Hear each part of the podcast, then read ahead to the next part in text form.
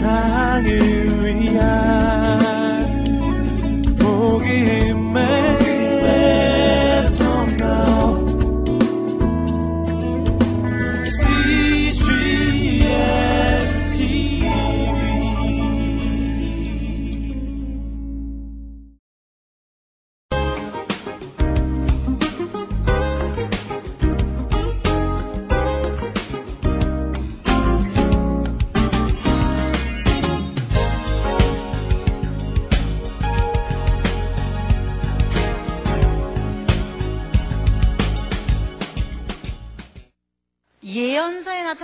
선지서 에스겔과 다니엘은 바벨론이고 학계 스가랴 말라기는 뭐다? 바사 때구나. 이렇게 나라에다 묶어 놓을 줄 알겠어요? 그러면 학계 스가랴 말라기는 대라는 어디쯤에 들어가나 제가 목록 집어넣을 때 대충 말씀드렸는데 이거를 이해하기 위해서는 역사서 부류 끝에 붙어 있는 에스라를 이해해야 돼요. 다시 목록으로 가보세요. 성경 목록. 한번 다시 목록을 보면서 이렇게 생각해 보세요. 그동안 너무나 많이 얘기 들었는데 이제 열왕기 상하나 역대상하나 같은 얘기인데 이게 도대체 어떻게 된 얘기인가? 왜 열왕기상도 있고 역대상도 또 있나? 또 그 밑에 에스라도 붙어 있고 느헤미야, 에스더. 이게 지금 역사서다 이 말이에요. 근데 우리는 지금 이 역사서도 역사서지만 세 곳 남았잖아요. 뭐뭐뭐 남았어요. 학계, 스가랴, 말라기를 어딘가 집어넣어야 돼요. 이게 어느 배경 속에서 나온 얘기인지 알아야 읽, 읽을 거 아니에요. 예언서를. 그러기 위해서 알아야 할 사람이 있어요. 마지막 마지막 고지예요. 요것만 알면 이제 다 아는 거예요. 누구를 알아야 되느냐? 에스라를 알아야 돼요. 누구를 알아야 돼요? 에스라. 여러분은 포로 시대 그러면은 전부 단면적으로 생각해요. 그냥 전부 한꺼번에 포로 시대 안에 모아 놓는다고. 그래서 이것이 포로 시대에 들어가는 역사선지, 포로 시대에 들어가는 예언선지, 포로 시대 중에서도 바벨론인지, 포로 시대 중에서도 페르시안지, 전부 뒤섞여 있다고요. 전부 이렇게 단일화 시켜버렸어요. 그냥 전부 뭉뚱그려서 무슨 시대? 포로 시대. 이렇게 하고 있다고요. 그러지 말고 지금 우선 조금 나눴죠. 어떻게 나눴어요? 포로 중에서도 성경에 나오는 목록 가운데 두 배경이 있어요. 포로 시대 목록 가운데 두 배경이 있어요. 하나는 어느 나라 배경? 바벨론 배경에 해당하는 성경 목록이 있고 또 하나는 페르시아 배경으로 등장하는 성경 목록이 있다 이 말이에요. 바벨론으로 배경 삼는 성경 목록은 지금 끝났죠. 뭐하고 뭐예요? 바, 에스겔과 다니엘을 끝났어요. 에스겔과 다니엘이 하나님의 말씀을 받고 백성들에게 말씀을 전파하면서 나 이런 말씀을 받았다. 뭔가 인정받았겠죠. 야훼 하나님이 그 이방 땅에서 그 하나님이 그 신상을 말하게 해줬고 국무총리가 됐으니까 이거 완전 탑 뉴스가 아니에요. 뉴스 중에서 진짜 뉴스인 거 아니에요. 그러면서 꽤 괜찮게 포로 생활을 한 거예요. 그러니까 바벨론 포로 생활이 그렇게 힘들게 한 포로 생활이 아니었던 흔적들이 많이 있습니다. 그래도 잘 살면서 바벨론에서 포로 생활을 했어요. 그러면서 얼마가 지나갔나? 얼마가 지나갔어요? 바벨론 포로 생활 몇 년이라 그래요? 70년. 그럼 왜 70년이라 그러냐? BC 538년이라는 연대 때문에 그래요. 뭐 때문에 그래요? BC 몇 년? 538년. 그럼 538년에 무슨 일이 일어났길래 그런가?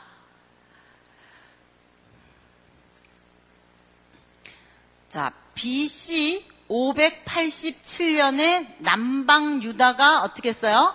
멸망. 말, 남방 유다가 멸망했어요. 그요 전에 바벨론 포로로 간 사람 중에 누가 있다 그랬어요? 다니엘과 에스겔이 있어서 포로 시대를 쭉 간다. 그럼 포로 시대, 바벨론 시대를 간다. 그래서 이렇게 간단 말이에요. 이게 BC 몇 년대예요? BC 6세기다 이 말이에요. 597, 605년 이런 때예요. 때예요. 1차 포로로 잡혀간 이 다니엘의 연대로 치면 BC 605년이다 이 말이에요. 이때로부터 시작해서 처음 포로가 잡혀간 거잖아요. 그래가지고 언제까지 흘러갔냐? BC 500 BC 538년 고레스라고 하는 페르시아의 임금님이 칙령을 내려서 새로운 식민 정책을 발표합니다. 이 땅에 잡혀온 바벨론 시대에 잡혀온 사람들아 너희 나라로 돌아가라. 유대 사람들은 유대로 돌아가고 또 다른 나라 사람들은 다른 데로 돌아가라. 바벨론의 포로로 잡혔던 사람들은 더 이상 이 땅에 있지 말고 가고 싶은 사람은 가라. 유화 정책을 하는 거예요. 포로들 니네 나라 돌아가라. 그랬을 때가 몇 년도라고요? 538년이에요. 처음 포로가 잡혀갈 때가 BC 600년 되니까 605년 이럴 때니까 538년이면 약 몇 년이 지난 거예요? 70년이 지난 거잖아요. 첫 번 포로들이 예루살렘으로 되돌아가게 되는 고레스 칙령이 일어난 연대가 언제라고요? 538년. 그러니까 바벨론 유수, 바벨론 포로 잡힘이라고 하는 것이 페르시아의 고레스 왕의 칙령 직전까지인데 몇 년 잡는다고요? 70년을 잡는다 이 말이야. 이거는 예레미야의 예언과 마찬가지로 이루어진 거예요. 그럼 이때 538년에 페르시아에서 포로로 귀환하는 사람들은 일대 바벨론 포로 잡혀왔던 사람들도 있겠죠. 예를 들어서 한, 한 40세 때, 아니, 한, 한 20세 때 예루살렘에서 잡혔다. 그런데 한, 어, 이, 이때쯤에 바벨론 포로로 잡혀서 한 40년쯤 지났다. 그럼 한 60살쯤 됐다든가. 바벨론 포로 이 기간은 70년이지만 그 사이에 두 번째 잡혀가는 사람도 있고 첫 번째 잡혀가는 사람도 있고 많을 거 아니에요. 그 중에는 예루살렘 정전을 본 사람도 있거든요. 나이 많은 어른들이겠죠. 근데 그 사람들 가운데 다시 자기네 나라로 되돌아가서 성전 되돌아가 보니까 성전이 다 어떻게 됐어요? 무너지고 막 엉망진창이잖아요. 그래서 이제는 성전을 지어야 되겠구나라는 희망을 가지고 이제 성전 재건을 하는데 그때 538년도에 대장 역할을 한 사람이 누구라는 거예요. 이 538년에 포로 되돌아갈 때 대장 역할을 한 사람 수르바벨과 예수아라는 사람을 중심으로 1차 포로 귀환하는 이 백성들 속에 성전 재건의 역사가 일어난 거예요. 성전을 뚝딱뚝딱뚝딱뚝딱 짓고 있었는데 그만 성전 짓다가 어떻게 했어요? 중단했어요. 방해꾼들이 나타나고 사마리아 사람들이 방해하고 이렇게 해갖고 성전을 중단했습니다. 중단했을 때에 학계와 스가랴라고 하는 사람이 나타나서 여러분 성전을 재건하십시다. 완성하십시다. 그러면서 백성들을 격려했다고요. 누가 나타났어요? 이때 학계와 스가랴가. 그래서 학계와 스가랴가 나타나서 성전 재건한 거 완성해야 됩니다. 여러분 하다가 말고 이렇게 스탑하고 있으면 어떡해요? 그러면서 성전 재건하라 그래갖고 아 그래야지. 그리고 성전을 재건해서 완성한 때가 언제냐? 516년이에요. 성전을 완성했습니다.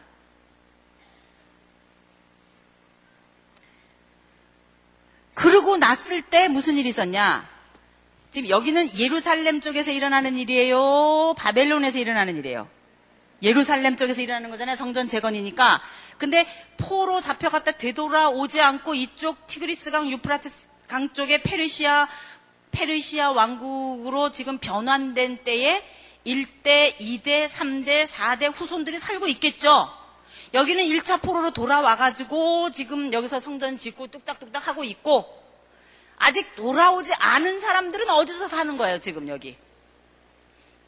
바사 제국 안에서 살고 있단 말이에요. 지금은 주권이 바사로 넘어갔으니까 바벨론 포로로 왔지만 바벨론의 포로 잡혀서 온 사람 중에 살다가 거기서 뭐 가게도 차리고 아이 난내 나라로 다시 안 돌아가고 여기서 그냥 살을래. 그리고 사는 사람 중에 자식을 낳고 또 자식을 낳고 또 자식을 낳고 또 자식을 낳고 또 자식을 낳는데 그때 응애 하고 누가 태어났는지 알아요? 에스라가 태어난 거예요. 그러니까 에스라는 바벨론의 포로 바벨론 때 포로로 잡혀온 에스겔이나 다니엘하고는 한참 후에 나타나는 사람이죠. 그러니까 바벨론 때가 아니라 누구 때? 페르시아 때다 이 말이에요. 그리고 그 에스라가 태어났을 때는 이미 예루살렘에는 성전이 완성되어 있고 학계와 스가랴도 성전을 완성하라고 격려해서 다 되어진 그때다 이 말이에요. 그 성전이 다 완성됐어요 저쪽은. 어 그랬는데 무슨 일이 일어났냐 여기서 이 동네에서 무슨 일이 일어났냐? 에스더 사건이 일어난 거예요. 성경에 나타나는 아하수에로 왕은 어, 480년, 483년에서 474년의 연대에 해당하는 왕인데 그때 에스더 사건이 일어난 거거든요. 그러니까 성전이 완성된 516년보다 더 나중에 일어난 사건이잖아요. 400년 되니까 480년, 470년 이런 때 에스더 사건이 있었거든요. 아수에로 왕이 그때거든요. 그럼 이쪽은 성전이 완성되어 있고 이쪽은 지금 에스더 사건이 일어난 거예요. 에스더 사건이 있고 나서 458년에 헷갈려요? 480년, 470년쯤이 아하수에로 왕이에요. 이때 누가 어느 사건이 나타나요? 에스더 사건이. 이 사건 다음에 다음에 일어나는 사건이 뭐냐? 에스라가 BC 458년에 458년에 어디로 돌아와요? 예루살렘으로 2차 포로 귀환한다 이 말이에요. 순서를 아시겠어요? 그럼 에스라는 BC 600년대에 비하면 458년이니까 약 150년이나 지나고 나서 일어나는 사람이다. 이 말이죠. 그러니까 에스겔과 다니엘이랑 같은 동네에 두면 돼요? 안 돼요? 안 돼요. 포로 시대라고 한꺼번에 다 싸잡아서 두면 안 돼요. 에스겔 다니엘은 바벨론 BC 600년대이고 중간에 성전 재건, 학계스가랴 나타나고 에스더 사건 있고 그리고 나서 458년에야 자기네 나라로 다시 되돌아간다 이 말이에요. 되돌아갔을 때는 이미 거기에 뭐가 돼 있어요? 성전이 완성돼 있고 이미 에스더 사건도 있었고 그런 때다 이 말이에요. 그때 에스라가 나타난다 이 말이죠. 그러면 1차의 포로 돌아온 수립바벨과 예수아라고 하는 사람을 중심으로 해서 538년에 페르시아 고레스 칙령이 내렸을 때 되돌아온 사람들이 돌아와서 예루살렘을 중심으로 해서 펼쳤던 문화는 무슨 문화예요? 성전 재건 문화. 그럼 이 성전 재건이라고 하는 구체적인 사업은 누가 예언했던 말씀을 근거로 해서 힘을 얻어서 하는 걸까요? 에스겔과 다니엘이 뒀던 말씀을 근거로 해서 실제로 그들의 손과 발이 움직여서 하나님의 성전이 지어지며 다시 재건된다 이 말이에요. 그럼 하나님의 성전이 다시 재건된다고 하는 말은 무엇을 말해주려고 하는 거예요? 누구의 나라가 회복된다? 하나님의 나라는 이런 방식으로 다시 연결돼서 간다는 것을 보여줘요. 그게 포로 시대 나타나는 포로 시대 예언서들의 의예요. 나라가 망했는데도 왜 뒤에 자꾸 뭐 에스라니 뭐 학계니 이런 게 왜 있냐? 나라가 망했어도 하나님의 나라는 어떻게 해요? 간다는 거예요. 누구를 통해서 가는 거예요? 남방 유다 계통의 혈통을 거쳐서 간다 이 말이에요. 왜? 북방 이스라엘은 이미 망했잖아요. 끊어졌잖아요. 그리고 피가 섞여 버렸죠. 그리고 히스기야 왕으로 내려와서 흘러가고 있는 역사 중에 포로 시대로 가고 있으면 그때 나타나는 선지자들이 뭐 에스라도 있고 다니엘도 있고 에스겔도 있고 이러니까 소위 포로 시대 성경 목록에 나타나는 예언자 이름 8권 그것이 역사서 에스라 느헤미야 에스더이든 예언서 에스겔 다니엘 학계 스가랴 말라기 이든 이 여덟 명의 예언자들은 모두가 다 남방 유다 계열이다 이 말이에요. 이걸 잊어버리면 안 돼요. 북방 이스라엘이 아니고 남방 유다 누구의 혈통을 조차 흘러가는 거예요.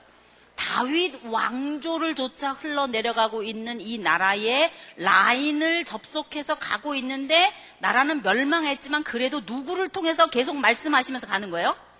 예언자들을 통해서 에스겔, 다니엘 이런 선지자들을 통해서 말씀하시면서 가고 있는 게 포로 시대의 예언서들이라는 거예요. 그런데 이 포로 시대 역사 속에 지금 나타난 중요한 사람 에스라 이 사람의 의의가 있어요. 이 사람이 굉장히 중요한 의의가 있습니다. 그게 뭐냐? 출애굽했을 때 누가 유명한 지도자였어요? 모세. 그런 것처럼 출 페르시아, 출 바벨론 했을 때 유명한 선지자가 누구냐면 에스라예요. 꼭 모세 같은 사람이에요. 에스라가. 왜 그랬냐? 에스라는 응애하고 눈 떠보니까 어디서 살고 있어요? 음, 페르시아, 바사에 살고 있어요. 우리들도 그렇지만 페, 에, 에스라 역시 나는 누구이며 어디로서 와서 어디로 가는 존재인가 그런 걸 생각합니다. 특히 에스라는 눈 떠보니 자기가 살고 있는 땅은 어, 바사라고 하는 나라의 제국이고 자기는 어, 한 백 몇십 년 전에, 백 한 육십 년쯤 전에 어, 그 저쪽 예루살렘이라고 하는 지역에서 어, 있었던 남방 유다라고 하는 나라의 예, 사람이었는데 느부갓네살이 그만 어, 거기를 쳐들어가 가지고 포로들을 잡아왔는데 그 포로의 후손 가운데에 자기가 태어났다는 걸 알아요. 그럼 자기는 페르시아에 살지만 자기 민족은 어느 민족이라는 걸 알아요? 예. 이스라엘 나라의 흐름을 타고 온 사람이라는 걸 알게 돼요. 그 사람은 질문합니다. 우리 하나님은 누구인가? 제가 지난주 여러분들과 공부하면서 모세에 대해서도 그냥 아무렇게나 생각하지 말자 그랬잖아요. 모세도 그 당시에 자기가 누구인지에 대해서 많이 생각하지 않았겠느냐 그런 얘기를 했잖아요.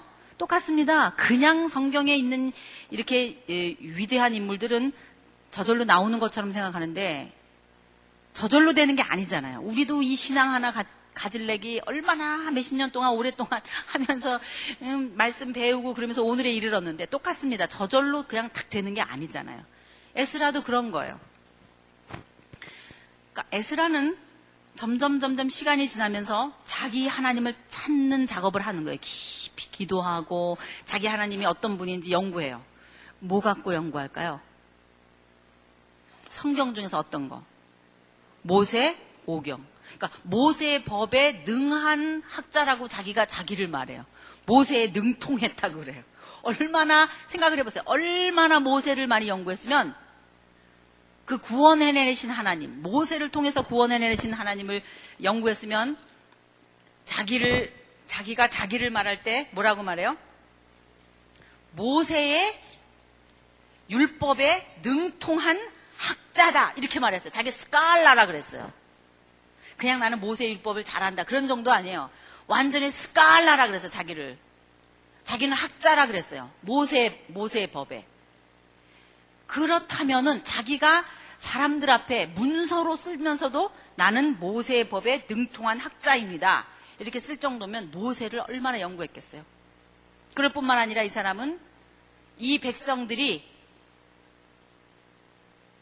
앞으로 어떤 역할을 하면서 살아야 하는 존재인지에 대한 분명한 이 백성의 존재 의의를 깨달은 사람이에요. 그럼 어떻게 할 수 있는가? 자기네들의 하나님은 보통 다른 나라에 있는 지방신, 국가의 신, 이런 신 정도가 아니라 우주 만물을 창조하신 창조의 하나님이며 신들의 뛰어나신 신이시며 역사를 주관하신 하나님이시며 사람을 창조하신 하나님이시고 그러나 그 가운데 아브라함을 택해서 하나님의 나라를 삼아가지고 열방에게 하나님의 나라를 선포하는 역할을 하는 것이 이 백성의 존재의이며 그렇기 때문에 열방과 섞이거나 그랬잖아요. 하나님의 나라 백성은 섞이면 된다 그랬어요. 안 된다 그랬어요. 섞이면 안 된다 그랬잖아요. 섞이는 게 얼마나 중요한 관건인지를 알고 있었다고 에스라는 그게 민족의 정체성을 감당하는 일이라는 걸 너무나 깨달은 거예요. 그리고 나서 에스라가 분연히 일어서는 거예요. 그리고는 어떻게 하느냐? 내가 내 민족에게로 돌아가서 지금 저 예루살렘 성전이 완성됐다고 하는데 돌아가서 그곳에서 내 백성들을 속에 들어가 하나님의 말씀을 다시 전파하고 이 말씀을 가르치면서 우리는 어떤 존재인지 다시 말해주고 우리 백성은 다시 살아남아서 하나님의 나라로 이어져 갈 것이라고 하는 우리의 중차대한 역사적인 사명을 일깨워주는 역할을 해야 되겠구나 하고 일어선다 이 말이에요. 그리고 보따리를 챙겨가지고 돌아간다 이 말이에요. 그게 언제예요? BC 458년이다 이 말이에요. 돌아갔어요. 돌아가가지고 보니까 이미 성전이 어떻게 돼 있다 그랬어요? 완성돼 있어요. 완성이 됐다고 하는 것은 선지자 누구가 인크리즈 해갖고 다 완성됐다 그랬어요? 학계, 스가랴의 일도 다 끝난 거예요. 돌아가서 백성들에게 하나님의 말씀, 모세의 말씀을 가르치면서 처음부터 가르치는 거예요. 뭘 가르치는 거예요? 장, 출, 민, 수, 삿, 삼, 왕. 이걸 가르치는 거예요. 처음부터 가르치는 거예요. 맨 처음부터. 당신들은 누군지 아십니까? 포로로 돌아온 사람들이지만 우리 민족의 이 뿌리라는 것은 우주 만물을 창조하신 하나님에게서 온 것입니다. 네네, 네, 그런 사람이야요. 이렇게 이런 식으로 말하는 거예요. 즉, 백성들의 정체감을 심어주는 거예요. 그럼 그 정체의식을 어디에다 두느냐? 당신들은 그냥 이렇게 우리가 포로지만 이렇게 조그만 쪼그라진 나라에 그저 포로로 되돌아온 그런 정도의 사람이 아니라 당신들의 뿌리는 창조주 하나님에게 있습니다. 그거를 말해준 거예요. 그리고 이 백성들을 내무부 정리를 하는 거예요. 그러니까 낮에는 다니면서 그 설교를 하는 거예요. 당신들은 이런 존재였습니다. 우리들의 하나님은 우주 만물을 창조하신 하나님의 창세기 1장에서부터 11장까지 이런 역사 속에서 이렇게 흘러내려왔고 그 일반 역사 속에서 이제는 하나님이 아브라함 우리의 조상을 뽑으셔가지고 우리를 한 민족으로 만들어서 열방에 빛나는 빛이 되게 하셔서 우리를 통하여 열방 가운데 하나님의 덕을 선전하게 하시려고 여러분들은 섞이지 말라 그랬고 우리 백성의 존재 의식을 알라 그랬고 이렇게 막 낮에는 나가서 열심히 열심히 설교했다 이 말이에요. 그리고는 각 종족의 그 돌아온 사람들 중에 대표, 좀 똑똑한 사람들 다 지파별로 다 이렇게 뽑아놨다가 당신들 나중에 좀 다 나오라고. 그래가지고 그 사람들 어떻게 해요? 당신 가서 레위 지파 중에 어떤 어떤 사람이 돌아왔는지 명단을 좀 가가호 다니면서 조사해가지고 그거를 좀 다 가져갖고 오쇼. 당신은 이쪽 지파, 당신은 이쪽 지파. 그래갖고 전부 분배한 거예요. 그래 뭐 한 거예요? 인구 센서스 한 거예요. 그럼 뭐, 뭐 할까요? 창출 민을 한 거예요, 민. 이건 뭐 하려고 한 거예요? 혈통을 바로 잡으려고 한 거예요. 이 민족이 지금 바벨론 포로 잡혀갔다 왔잖아요. 이 백성들이 뿌리를 어디다 갖다가 대야 될 거 아니에요. 왜? 남방 유다 멸망함으로써 나라가 없어졌잖아요. 호적 정리가 안 된 거예요. 내무부가 망가진 거예요. 어디 가서 호적 등본을 가져와야 할지. 어디서 이 민족의 뿌리를 자기 혈통을 족보를 찾아야 할지 모르는 거예요 지금. 이거를 문서화해야 할 거 아니에요. 스룹베발과 예수와는 성전 진누라고 그것만 열심히 했거든요. 근데 에스라는 돌아와 보니까 이거 영 이게 혈통이 누가 누군지를 전부 모르겠는 거예요. 그래서 그거를 전부 조사해서 가가호 인구 센서스를 한 거예요. 민수기 한 거예요. 그리고는 낮에 열심히 강의하고 밤에 집에 돌아와서는 뭐 하는 거야? 파일 정리하는 거예요. 아무개 족속에 누구 누구냐 이름 다 대라. 그 이상은 누구냐? 니네 할아버지 이름 뭔지 아냐?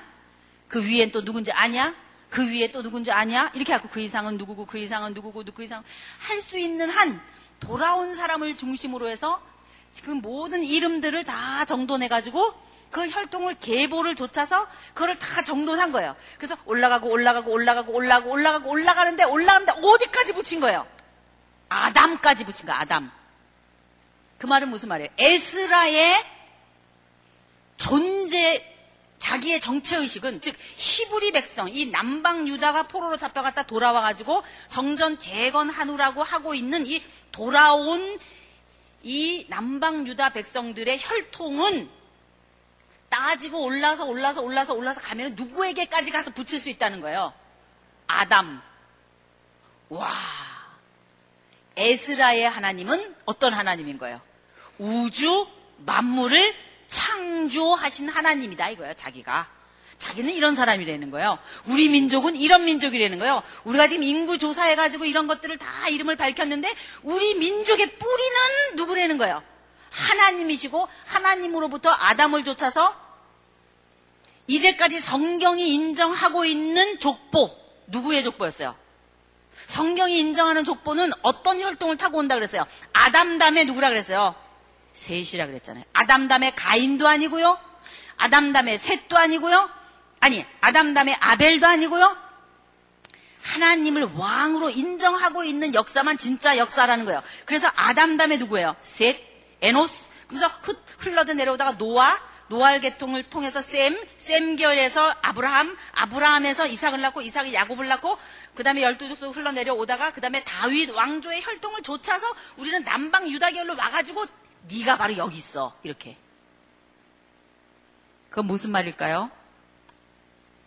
성경은 창세기서부터 진정한 하나님의 나라 백성의 족보를 이렇게 만들어 간다는 거예요. 족보를 아담, 셋, 에노스 누구의 족보였어요? 아담의 족보에다가 연결하는 거예요. 연결해갖고 가는데 어떻게 갈 거냐? 하나님의 나라 족보라는 거예요. 이게 누구의 족보예요? 하나님의 나라가 어떤 혈통을 타고 이제 흘러가며 끝까지 어떻게 될지 이 혈통은 다윗 왕가의 혈통을 쫓아 신약에 내려가면은 누구에게 붙어요? 예수님에게 붙어서 이제 갈 거라는 거예요. 그래서 마지막 영원한 요한계시록까지 하나님의 나라가 완성되는 될 때까지 족보로 이어지게 나는 하고 싶다. 그렇게 한 사람이 누구라고요? 에스라다 이 말이에요. 그래서 여러분 역대하 맨 끝을 우리 그때 읽어봤던가요? 읽었어요? 안 읽었어요? 제가 지금 기억이 안 나네요. 안 읽은 것 같아요. 역대하. 그러니까 이 자기네들 돌아온 포로를 뿌리, 자기네 뿌리를 어디에 붙였냐면은 아담에게 붙이는 족보 정리한 거를 역대상이라 그래요. 뭐라 그래요? 역대상. 역대라는 건 족보라는 말이에요. 계보라는 말이에요. 역대 이렇게 흘러내려온 그 계보를 따라 흘러내려온. 이거는 왕사가 아니에요. 족보를 좇아서 포로로 돌아온 자기네들이 어디쯤 붙어 있는지 나는 말하고 싶다. 그러면서 쓴 거다 이 말이에요. 역대 뭐예요? 상하. 누가 쓴 거예요? 에스라가 이런 위치에서 이런 의식을 갖고 포로지만 자기네들의 족보를 창조계까지 연결시키고 싶어 갖고 정리해 놓은 책이 뭐라고요? 역대 상하. 역대상 우선 1장을 한번 보십시다. 역대상 1장. 열왕기상 1장에 나타나는 솔로몬의 얘기와는 달리 역대상 1장은 족보로 시작된다 이 말이에요. 그래서 역대상을 열면 그 여러분이 읽기 싫어하는 뭐가 나와요? 족보가 나오는 거예요. 자, 그럼 제가 이렇게 목놓아 여러분에게 설명하면서 족보라고 하는 것이 에스라에게는 뭐였어요? 생명이었어요. 자기 민족의 정체성을 이것이 얼마나 역사적인 정통성을 갖고 흘러내려오는 것이었었노라. 이런 거를 말하고 싶어서 족보 형식으로 포로 잡혀갔다 돌아온 사람들의 명단을 이어 붙이면서 앞으로는 저쪽 앞으로는 창조 그 다음 뒤로는 포로 이후의 생활을 이어 붙이고 싶은 역사서 사기 를 쓴 게 역대상 하요 에스라다 이 말이에요. 대라느 대가 어디까지 올라간다 그랬어요? 창조 아담의 족보까지. 아 역대상은 누구의 작품이다? 에스라의 작품. 에스라가 민족적인 새로운 정체 의식을 갖고 족보 형식으로 포로들을 정리한 책이다 이 말이에요. 1장 1절 다 같이 읽어보겠습니다. 시작. 아담, 셋, 에노스. 쭉 흘러내려오면서 족보 형식으로 처리했다면 눈으로 쭉 훑어보세요. 이거 뭐 보는 것 같아요? 거기 보니까 니무롯도 나오, 나오죠? 나오죠? 구스의 자손도 나오죠? 그쵸? 니무롯을 낳았는데 첫 장사가 됐고 쭉 나오잖아요. 우리 그동안 공부한 내용들. 에스라도 다 알고 있었던 거예요. 이 내용을 여기다 기록하잖아요. 이런 내용을. 이런 흐름의 역사 가운데 하나님은 어느 나라를, 그러니까 누구를 뽑았다는 거예요? 그 혈통 가운데 셈 라인을 쫓아서 데라를 거쳐서 아브라함을 쫓아서 이스라엘 백성을 만들어 나아가셨다. 그러면서 나오는 거예요. 그러니까 족보 형식으로 이스라엘의 역사를 재정돈하면서 보세요. 다 보면 무슨 이름이에요? 누구 혈통, 누구 누구 자손은 어떻고 해, 헤스론 쪽은 누구며 유다 쪽은 누구이며 다윗의 가게는 누구이고 갈렙의 지파는 어떻게 혈통을 따서 흘러내려왔으면 이거 정리한 거예요. 저는 이게 완전한 계보라고 생각하지 않습니다. 돌아온 사람들 가운데에 정리된 것만 당시 기록으로 데이터가 있는 것만 나름대로 정리했기 때문에 우리가 읽으면 어떻게 보면 통일성이 없는 것처럼 느낄 수도 있어요. 어느 지파는 있기도 하고 어느 지파는 없기도 해요. 그러면서도 최대한 데이터를 가지고 정리를 해서 그 다음에 하고 싶은 얘기가 뭐냐면은 다윗 왕의 역사와 그 다음에 남방 유다를 거쳐서 왕들이 어떻게 어떻게 어떻게 이렇게 치정을 했는가 그런 얘기가 나온단 말이에요. 사울 왕, 다윗 왕, 그 다음에 남북에 갈라지는 얘기, 그러면서 다윗이 어떻게 했나 그런 얘기들 이제 쭉 그러니까 다윗 다윗의 다윗의 포커스를 맞춘 남방 유다 계열의 역사들을 어, 쓴 것이 뭐예요? 역대상하. 그러니까 역대상하에는 북방 이스라엘의 역사가 있어요, 없어요? 없어요. 뭐만 있어요? 남방 유다의 역사만 있는 거예요. 그러다가 마치 열왕기 하처럼 뭘로 끝나겠어요? 역대하의 끝도 남 열왕기 하는 끝이 뭘로 끝나요? 나라가 멸망하는 거, 바벨론에 포로 잡혀가는 거로 끝나잖아요. 그렇죠? 그런데 역대하도 그렇게 흘러내려가다가 바벨론의 포로로 잡혀갔는데 그 다음에 바벨론 시대가 지나고 페르시아 시대 때에 고레스가 칙령을 내려서 너희 백성은 너희 나라로 돌아가라. 그런 얘기까지 써놓은 게 역대하예요. 니네 나라로 돌아가라 라고 한 이 기사는 에스라가 경험한 거예요? 경험하지 않은 거예요? 경험하지 않은 거잖아요. 그런데 그 자기가 경험하지 않은 얘기 쭉 지금 역대상, 역대하까지 오다가 고레스 칙령까지 얘기하는 걸로 족보 정리를 맞춘다 이 말이에요. 역대하를. 자, 역대하 36장 22절, 23절을 열어보시고 다 같이 읽어보겠습니다. 역대하 22, 역대하 36장 22절, 23절. 시작. 바사왕 고레스 원년에 주님께서는 에레미야를 시켜서 하신 말씀을 이수려고 페르시아의 고레스 왕의 마음을 움직이셨다. 고레스는 온 나라의 명령을 내리고 그것을 다음과 같이 조서로 써서 돌렸다. 페르시아 고레스 왕은 다음과 같이 선포한다. 주 하나, 하늘의 하나님께서 나에게 이 땅 위에 모든 나라를 주셔서 다스리게 하시고 유다의 예루살렘에 그의 성전을 지으라고 명하셨다.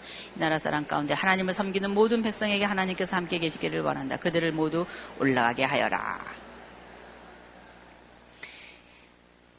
에스라가 자기 민족을 민족의 그 뿌리를 아담에게서부터 시작해갖고 어디까지 얘기해요? 고레스 칙령까지. 고레스 명령까지 얘기해요. 그리고 나서 그 이후의 이야기도 문서화하고 싶었던 거예요. 포로 시대잖아요. 나라가 없는 때잖아요, 지금은. 국, 주권이 없잖아요. 포로에 잡혀갔으니까. 그럼에도 불구하고 나라의 이야기를 이어가는데 무엇을 통해서 이어가냐? 에스라를 통해서 이어간단 말이에요. 뭐를 통해서 이어가요? 에스라. 그러니까 에스라는 예언서예요, 역사서예요. 역사서다 이 말이에요. 그러니까 에스라가 에스겔, 다니엘, 학계, 스가랴, 말라기와 같은 예언서와 다른 점이다 이 말이에요. 왜? 똑같은 포로 시대지만 이거는 사실 역사의 흐름을 이어놓은 거니까 역대상하에다가 그걸 보여주는 게 에스라 1장 1절 2절 3절 지금 아까 읽은 것과 비교해서 보세요. 다 같이 읽겠습니다. 에스라 1장 그 옆에 1절 시작 페르시아 왕 고레스가 왕위에 오른 저태이다. 주님께서는 에레미야를 시켜서 하신 말씀을 이루려고 페르시아 왕 고레스의 마음을 감동시키셨다. 고레스는 온 나라에 명령을 내리고 그것을 다음과 같이 조서로 써서 돌렸다. 페르스 왕 고레스는 다음과 같이 선포한다. 하늘의 주 하나님이 나에게 이 땅에 있는 모든 나라를 주셔서 다스리게 하셨다.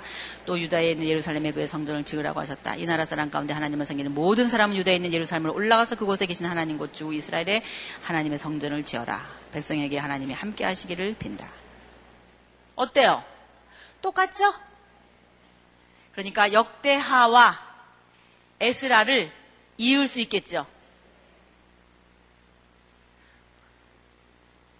그러므로 열왕기 상하나 역대 상하가 얼핏 보기에 비슷한 내용이 들어있는 것 같아도 열왕기 상하는 과거의 창출민수 사사망을 거쳐서 흘러내려오는 오는 과거에 붙어 있는 끝이라고 한다면 역대 상하는 앞으로 이 나라가 끝으로 망하는 것이 아니라 이 나라는 간다. 어떻게 갈 거냐? 남방 유다의 혈통을 타고 포로의 역사를 거쳐서 갈 거다. 그 포로의 역사를 거쳐서 가는데 무슨 일이 있었냐 하면은 바로 이런 일들이 있었다. 그러면서 고레스가 칙령을 내렸고 그래서 돌아왔고 그래서 돌아온 포로들이 이렇게 이렇게 이런 이런 이런 사람들인데 돌아온 사람들은 이런 이런 사람들인데 그 중에 수르바벨과 예수아와 중심이 돼갖고 성전을 지었는데 성전 지을 때 이런 일, 이런 일들이 일어났다. 그러면서 나오는 게 에스라 몇 장인 거예요? 1장, 2장, 3장. 보세요. 눈으로 이렇게 들쳐가면서 성경을 봐보세요. 누구누구 돌아왔다. 그런 얘기 처음에 있죠? 유다 포로가 예루살렘으로 돌아왔다. 2장에 보면은 포로로 풀려난 사람들 수르바벨과 예수아와 느헤미야와 스라이와 쭉 이런 명단들이 있는데 여기에 여기에 돌아온 사람들은 바로스의 자손이 2172명이요. 생각해 보세요. 낫 홀수 글자까지 정확하게 쓴다는 것은 굉장한 리서치를 했다는 거예요.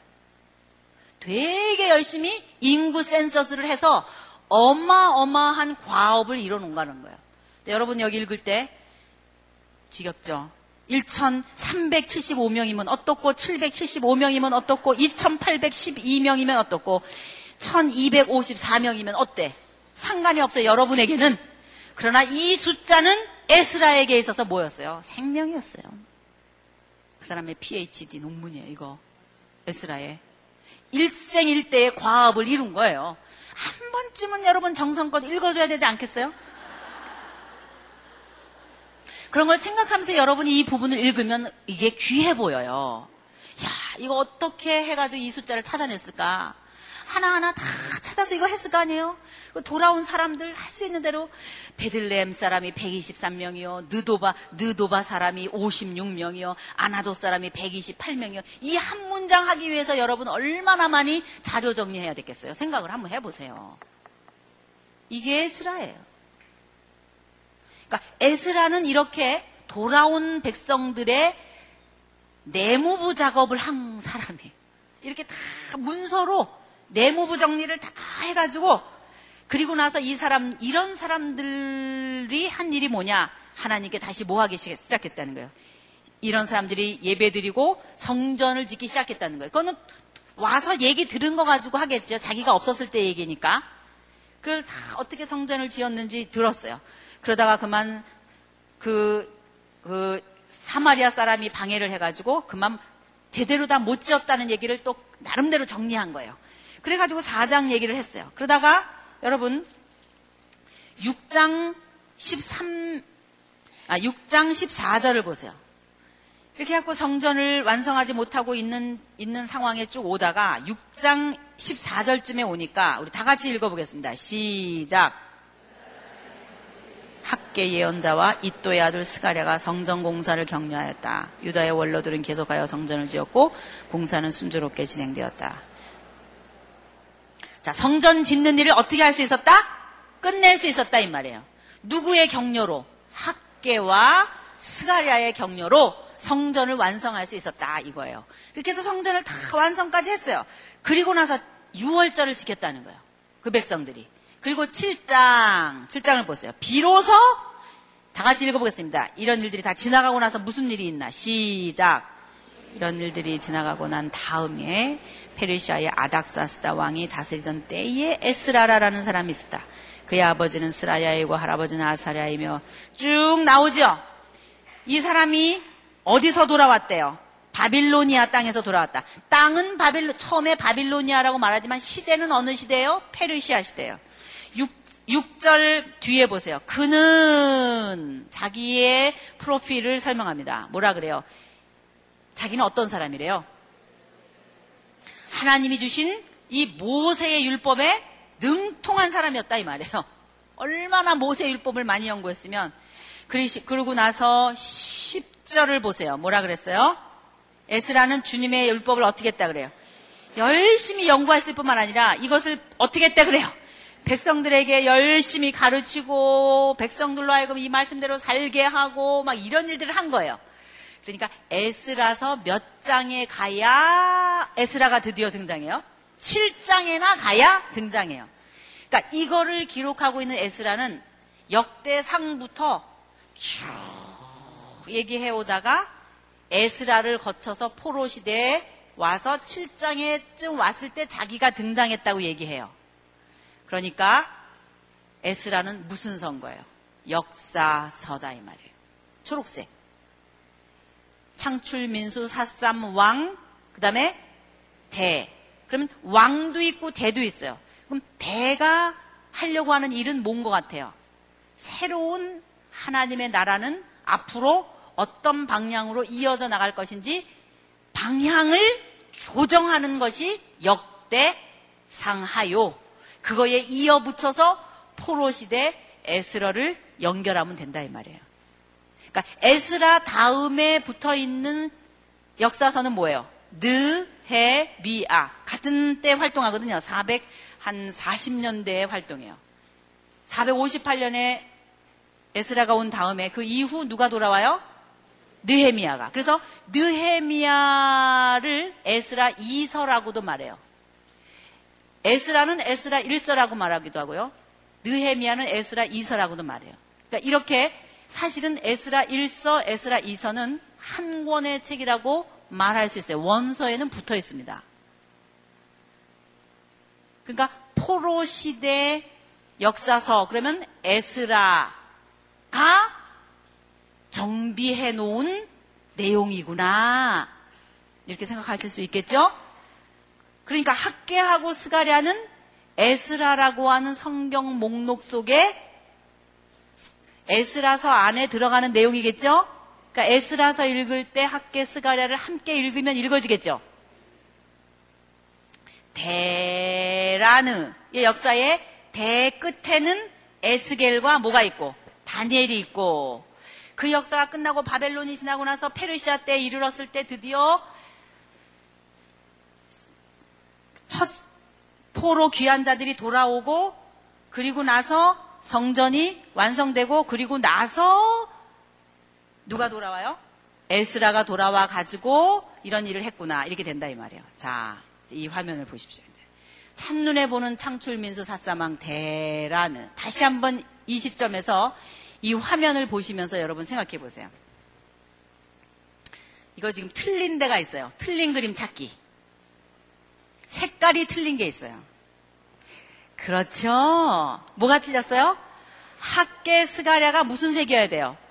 예, 빨간색으로 이 라 속에 들어가야지 맞잖아요. 대 앞에까지 연결되는 거 이해되시죠? 대 끝에 다니엘과 에스겔이 붙어 있는 거 이해되시죠? 대의 역사에 이어지는 실제 역사는 에스라 속에 기록되어 있는 포로 들의 귀한 역사인 거 기억나시죠? 그 이후에 연결되는 느헤미야 역사도 역사서로 들어있는 성경 목록이다 이 말이에요. 대, 라, 느. 그리고 에스라의 역사 속에 함께 읽어야 할 예언서가 성전을 경, 재건을 격려한 학계와 스가랴다. 바로 이런 에스라의 역사 안에 들어있는 그 시대 속에 일어난 그러나 페르시아에서 일어난 사건이 에스더 사건이기 때문에 에스라서 밑에 뭐 한 거예요? 종속시킨 거예요. 마치 사사 시대의 역사인데 그 시대에 일어난 일인데 하나의 다른 성경 목록으로 나와 있는 룻기처럼 사사 시대 밑에다가 종속 이렇게 시킨 것처럼 에스라 시대가 커버하고 있는 그 시대 속에 에스더 사건이 페르시아에서 일어났다 이 말이에요. 그러니까 에스더를 그런 생각을 하면서 따로 읽으면 돼요, 이거는. 그렇겠죠? 그리고 말라기는 뭐예요? 이런 일이 다 있고 나서 맨 끝에 느헤미야와 거의 비슷한 시대에 활동했던 사람이에요. BC 430년대의 예언자예요. 그러니까 느헤미야라고 하는 역사서 책 뒤에 붙어 있어야 할 예언서다 이 말이에요. 그럼 말라기는 어느 시대 때 같이 활동했겠어요? 에스라와 느헤미야와 거의 같이 활동한 거예요. 430년대죠. 느헤미야는 440년대죠. 에스라는 458년대 돌아왔으니까. 이해가 되십니까? 여러분 이 시간에 마지막으로 말라기를 열어보고 어, 요 시간 단락 마무리 지을게요. 자, 이제 예언서 맨 마지막 책 뭐예요? 말라기. 말라기가 무슨 책인지 잠깐 봐야 구약이 끝나겠죠? 우리 다 봤잖아요. 성경들. 뭐만 안 봤어요? 말라기만 안 봤어요. 자, 자 말라기는 누구를 기다리다가 끝나요? 누구를 기다리면서 끝나요? 모르시겠어요? 메시아 그러면 너무 정답이 빠르죠? 누구를 기다려요? 엘리야를 기다려요. 엘리야를 기다린다고요. 보세요. 맨 끝에 4장 뭐예요? 자, 4장을 한번 열어보세요. 말라기 4장. 여기에 중요한 개념이 하나 나타나는데 뭐냐면 욤사상이라는 거예요. 크고 두려운 여호와의 날이라고 하는 어떤 날이 있어요. 그 날이 뭐냐? 뭔지는 모르지만 왕이 등장하는 날이에요. 뭔가 재판장이 등장하는 날 같아요. 뭔가 판가름이 나는 날 같은 느낌이 들어요. 그런 날이 오면 어떤 일이 생기는가? 심판받을 것은 심판받고 또 위로받고 복받고 치유함을 받는 자들은 그렇게 또 치유함을 받고 이렇게 크게 두 개가 갈라지는 그런 말이 나와요. 이 요음 사상, 크고 두려운 여호와의 날이라고 하는 개념은 말라기뿐만 아니라 예언서에 나타나는 중요한 사상이에요. 뭔지는 모르지만 자꾸 얘기하고 있는데 그게 뭐냐? 크고 두려운 여호와의 날이 임할 거라는 거예요. 크고 두려운 여호와의 날이 임한다. 그날이 오면 그날이 오면 막 이래요. 자 보십시오. 이때도 그날이 오면 어떻게 된대요? 뭔가 불길같이 다 불사르게 되고 심판받는 지푸라기가 막 타버리고 그렇죠? 가지를 불살르고 뿌리를 불살르고 이런 얘기 나오죠. 이 메시지 비슷한 거를 누가 설교했어요? 도끼가 나무 뿌리에 닿았다. 이렇게 밀 까부르듯이 이렇게 해가지고 알곡은 안으로 쭉정이는 바깥으로 나가게 해가지고 심판한다. 이런 메시지를 전, 이 메시지를 주제로 갖고 설교한, 어, 사람 아세요? 그렇죠. 신약시대에 누구예요? 세례 요한이에요. 앞으로 말락이라고 하는 예언서를 마치면서 누군가를 고대하는 듯한 느낌으로 끝내요. 그러면서 맨 끝에 6절에 보시면, 아, 5절에 보시면, 크고 두려운 여호와의 날이 임하기 전에, 자, 크고 두려운 여호와의 날은 뭔지는 모르지만, 하나는 심판인 것 같고, 하나는 뭔 것 같아요? 구원인 것 같아요. 크고 두려운 날, 심판의 날이라고 하는 것은 누구에게는 심판이고 누구에게는 구원이거든요. 어떤 그런 재판받는 것과 같은 어떤, 어떤, 어떤 날이 임할 거예요. 자, 하나님의 왕 대심의 인자, 그러니까 인자와 같은 성격으로 좌소에 앉는 것은 공간적인 어떤 느낌으로 장소를 말한다면 임금님이 앉는 자리 있잖아요. 왕좌. 그런 좌, 좌소로서 예루살렘 성전의 재건을 말한다면 이것이 공간적인 느낌이라면 크고 두려운 여호와의 날은 시간 개념이에요.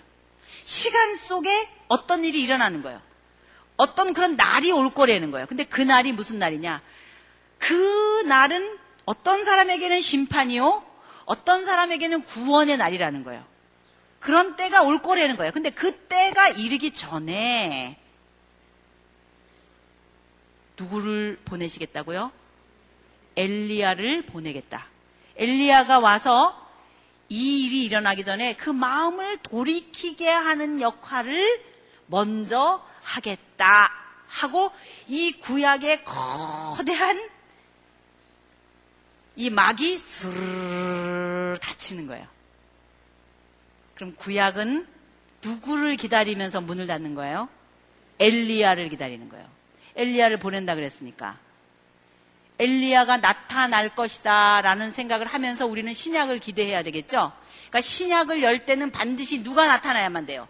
엘리야가 나타나야만 돼요. 근데 이 엘리야가 누구라고요? 세례 요한이다 이 말이에요. 그러니까 구약도 승천과 재림의 개념이 있어요. 누구를 다시 보내요? 엘리야를 엘리야는 어떻게 했었었는데? 승천해서 썼는데 하나님의 나라의 백성은 진정한 하나님의 나라 싸움을 싸우는 남은 자, 그루터기. 이 백성은 하나님의 뜻 가운데 어려워도 승천하는 삶을 살다가 주님의 재림을 기다리는 것과 같은 그런 클라이막스로 구약도 끝나요. 너무 신기하지 않아요? 구약도 다시 오실 누구를 기다리는 거예요? 메시아를 기다리면서 끝나는 거예요. 엘리야가 기다리는 그러니까 엘리야를 기다리는 이 백성들의 심령을 안고 우리는 신구약 중간 시대를 가는 거예요. 자, 우리 이제 마지막으로 우리 하나님께 찬양 올려드립시다. 누구를 기다리는 마음이에요? 엘리야를 기다리는 마음. 아, 에스겔의 마른 뼈들이 어떻게 해요? 살아나고 에스겔의 환상 속에 요엘의 노래와 함께 이제 시, 이제 뭔지는 모르지만 도래할 새로운 하나님의 나라의 스타일을 보여주면서 구약의 역사가 문을 닫는 거예요. 누구를 기다려요? 엘리야를 기다려요. 엘리야가 어떻게 했기 때문에 승천했기 때문에 자, 우리 다 같이 일어나셔서 우리 엘리야 찬양 1절, 2절을 부르시고 하나님 옆에 이렇게 호소하십시다. 하나님, 내가 이게 성경을 잘 못 읽었는데 창출민수 사사망 대란의 역사를 이제 보니까 결국 오실 메시아를 기다리고 있군요. 그렇군요. 구약은 오실 메시아를 말하고 있고 신약은 오신 메시아를 말하려고 하는 것 같군요. 이제 이 시대 가운데 하나님의 나라 백성으로서 그냥 교회만 건성 건성 나 복 받으려고 왔다 갔다 왔다 갔다 하지 않고 하나님의 나라 백성으로서 무엇을 하며 살아가야 할지 누구처럼 엘리야처럼 누구 싸움을 싸워야 돼요? 하나님의 나라 싸움을 싸워야 돼요. 저를 한번 따라해 보세요. 하나님의 나라 싸움을 싸우자. 하나님의 나라 싸움을 싸우자. 잘 먹고 잘 사는 데만 신경 쓰지 말고 이건 왜 안 따라해요? 잘 먹고 잘 사는 거에만 신경 쓰지 말고 무슨 싸움을 싸워요? 하나님의 나라 싸움을 싸자 오는 거예요. 몸통시대 때 이 하나님의 나라 싸움을 뒤로 밀려서 밀려서 길게 가가지고 불평불만 했던 사람이 누구였어요? 요나였어요. 여러분 혹시 요나가 아니십니까? 아, 내가 남은 생에는 열방의 행전을 해야 되겠구나. 내가 열방을 나가야 되겠구나. 이런 생각 좀 하십시오. 오늘의 교회는 나가야 된다며요. 열방을 향해서 비전, 비전 교회, X29 이거 있다며요. 여러분 뭐예요? 이게 하용조목 제가 그랬잖아요. 맨 첫날 비전 터치라는 메시지를 들으면서 이게 성경 전체가 얘기하고 있는 알맹이다 이 말이에요. 무엇을 향하여? 열방을 향하여. 교회 안에 꾸역꾸역 들어만 있지 말고 배웠으면 어떻게 하라는 거예요? 빨리 은퇴하고 은퇴하고 무슨 식당 하려고 그러지 말고 그냥 은퇴하고 뭐 좀 할까 이런 거 하지 말고 빨리 은퇴했으면 그거 가지고 중국을 나가든가 몽골을 나가든가 베트남을 나가든가 지금 한류 열, 열풍에 난리잖아요. 제가 지금 지난번 주, 주한 장로교회 할 때그 호텔에요. 무속 세계 무속 대회에 무당들이 다 모였더라고요. 무속 그 대회를 하고 있는 거예요. 그리고 또 어떤 사람은 자동차 대회 때문에 온 세계에서 많이 모여와 있어요. 인천에. 그 뭐 GM도 있고 이러니까. 한류 열풍이 불고 있어요. 여러분들 보따리 빨리 챙겨가지고 빨리 은퇴하고 가세요. 열방으로. 누구처럼? 요나처럼 떠물려서 가지 말고 아, 내가 남은 인생 사는 동안에는 열방의 복음을 선포하는 일에 구체적으로 쓰임 받다가 그래도 가야 되겠구나. 이런 생각 하시기 바랍니다. 네. 여러분 떠나가시기 바랍니다. 여러분 찰 살림 새로 챙겨가지고 중국으로 열방으로 향해서 열방 행전하시는 여러분이 되시기를 바랍니다.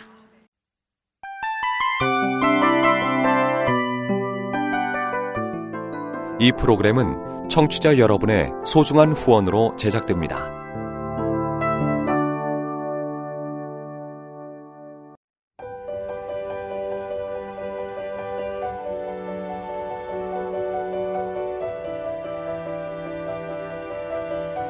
세상에는 수많은 교회들이 있지만 더 깊이 있는 말씀 강해를 찾기 위해 크기로만 교회를 선정하지 않습니다.